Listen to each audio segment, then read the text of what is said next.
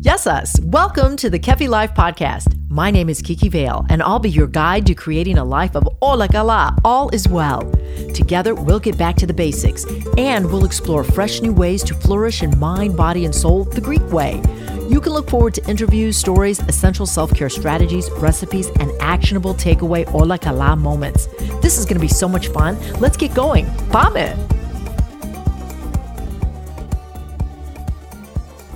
Our lexi for this week is talento, talento or talent. Where your talents and the needs of the world cross, there lies your vocation. And so Aristotle's words ring true thousands of years later. Talento, do you know yours? Do you put your gifts to use to energize yourself and make a difference in the world? Think about honing your talents. Come on, you owe it to us. Every single person on planet Earth has been given a unique talent, which in the end polishes self and others. Let's check out what Rico Van Leeuwen writes about talent. He says, Ask yourself, what did you absolutely love to do as a kid? Which activities do you look forward to? And what makes you super enthusiastic when you talk about it? And finally, what are the things that give you energy? You could consider these to be your talents follow the energy and begin to hone your talento for the betterment of yourself and the world. This is Kira Moran, president of Kingdom Farms and proud sponsor of Kefi Life. Kingdom Farms provides organic meats, poultry, and fish throughout the USA. Kingdom Farms has been blessed for 52 years with providing the highest quality foods to all our customers. Please contact Kingdom Farms for your culinary needs at www.kingdomfarms.com. Introducing the brand new QuadPod Podcast Network. We're adding new podcasts every day. Visit QODPOD.com and meet our podcasters. That's QODPOD.com.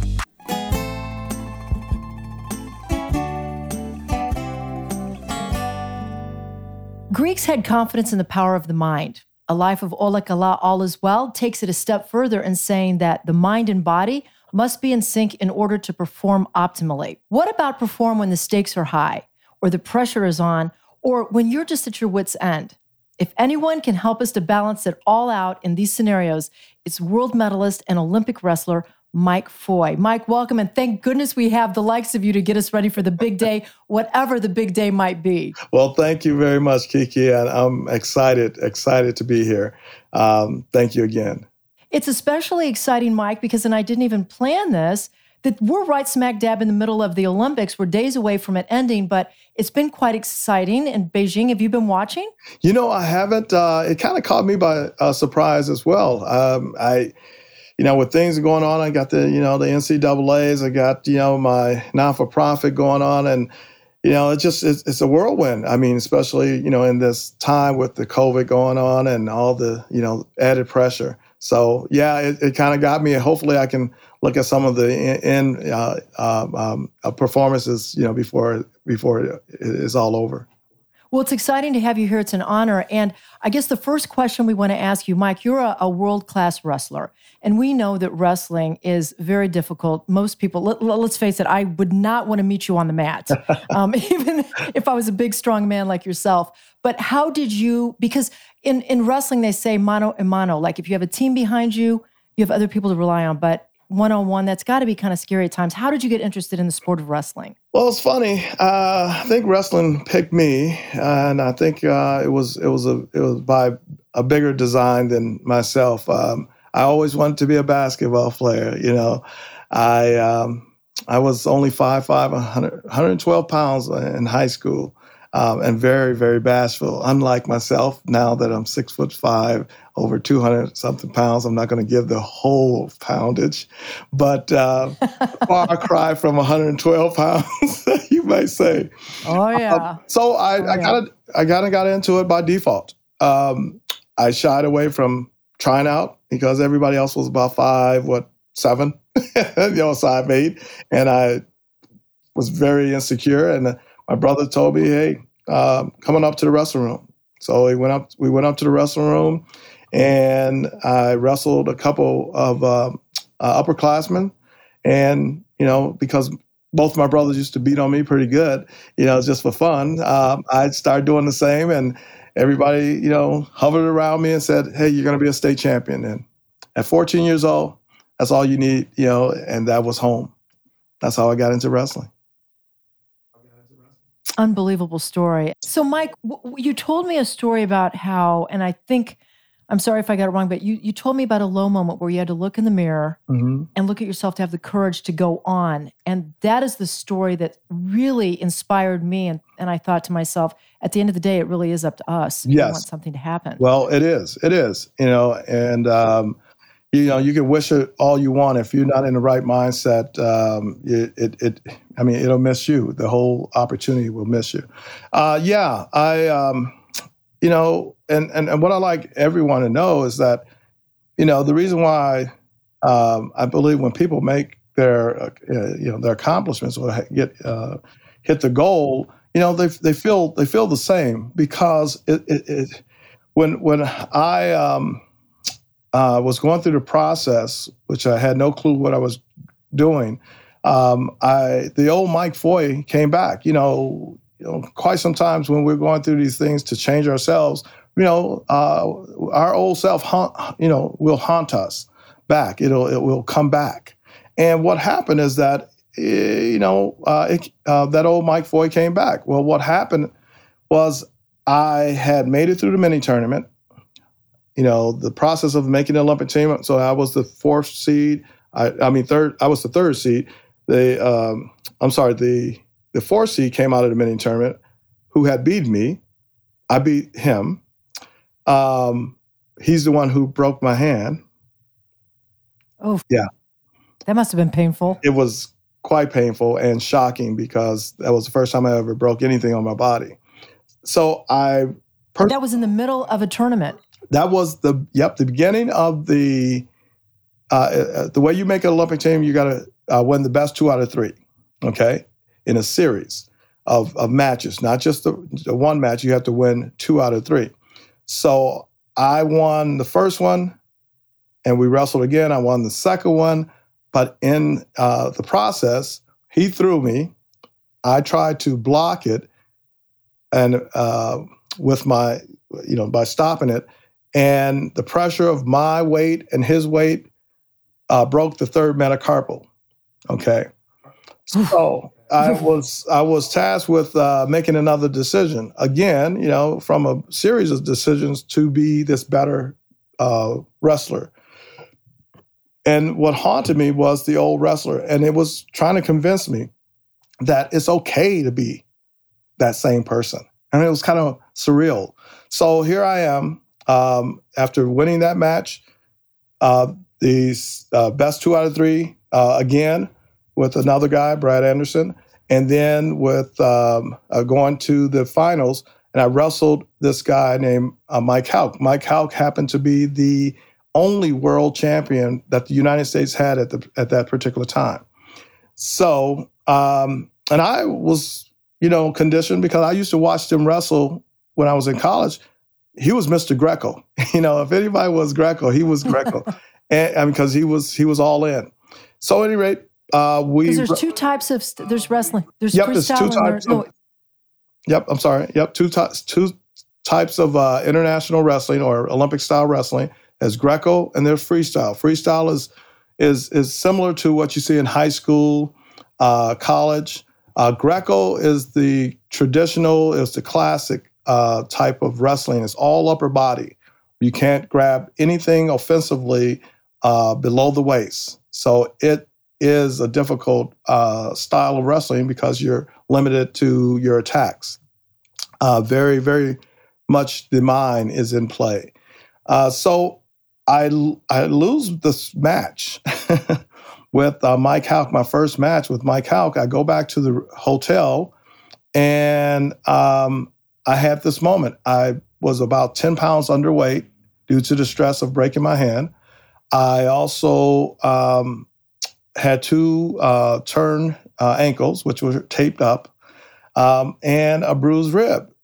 And I got out the the um, shower after this loss, and I was I was confronted with my image in the mirror, and a voice spoke to me. I mean, my voice it spoke to me, and it said, "Go back to the Star Tribune. That's the place that I worked, Go back to the Star Tribune, tell them that you're you're an alternate. At that point, I was an alternate. And it was basically telling me to go ahead and settle for less. And I looked at myself in the mirror and I verbally, I mean, I, I, I uh, uh, out loud spoke no. And I stared myself in the mirror. I said, no, you're going to win and you're going to win big. And from that moment on, I forgot about trying to make an Olympic team. I forgot about uh, Mike Houck being the, the world champion. And what all I focused on is that God gave me this tremendous talent. And it is my time to do it my way and, and to give that back to Him as a gift, give my works back to Him as a gift. And that's all I focused on. So I was free. I, it was such a liberating um, feeling because I was free to do it any way I wanted to because God said it was okay because He made me. He gave me the talent. It was just my um, my pleasure and my uh, honor to to to to use it, and I did. I went out there the second match, and in less than forty seconds, I was up by nine to zero.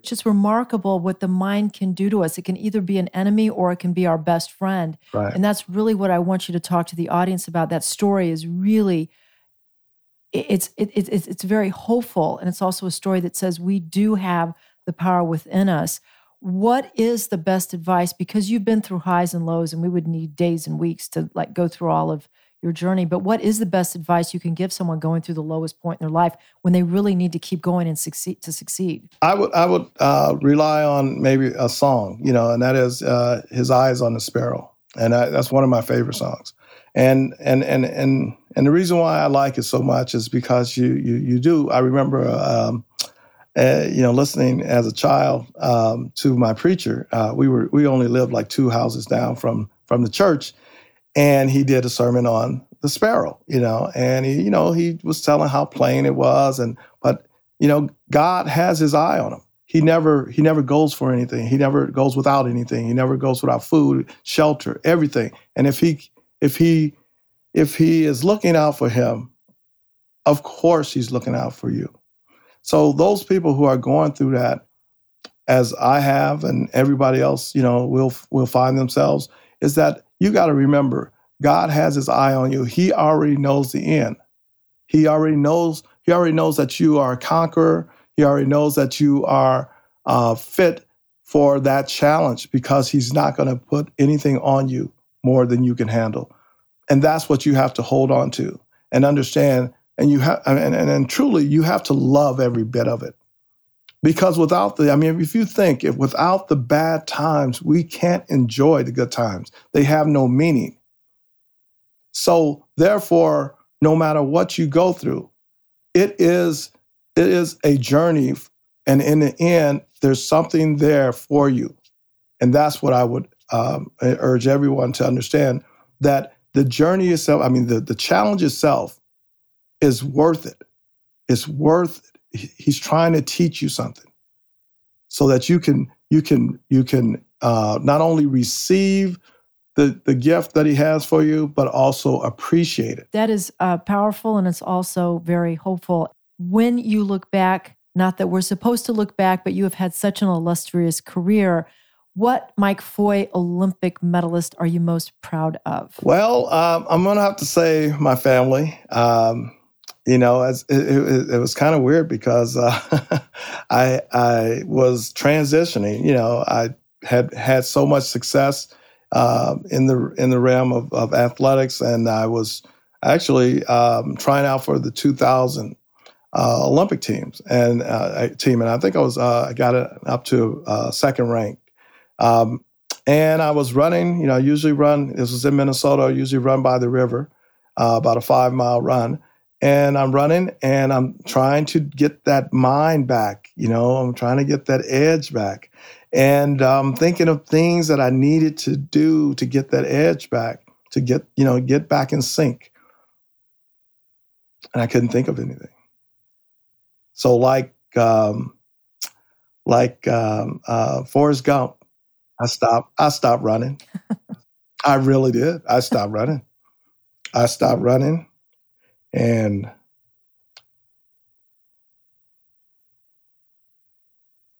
that was the day that I knew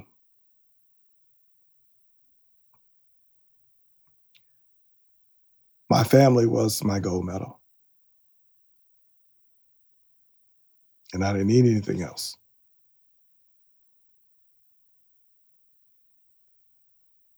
And of course, if it was a movie, I'm sorry. the music theme would have been BB King, The Thrill Is Gone.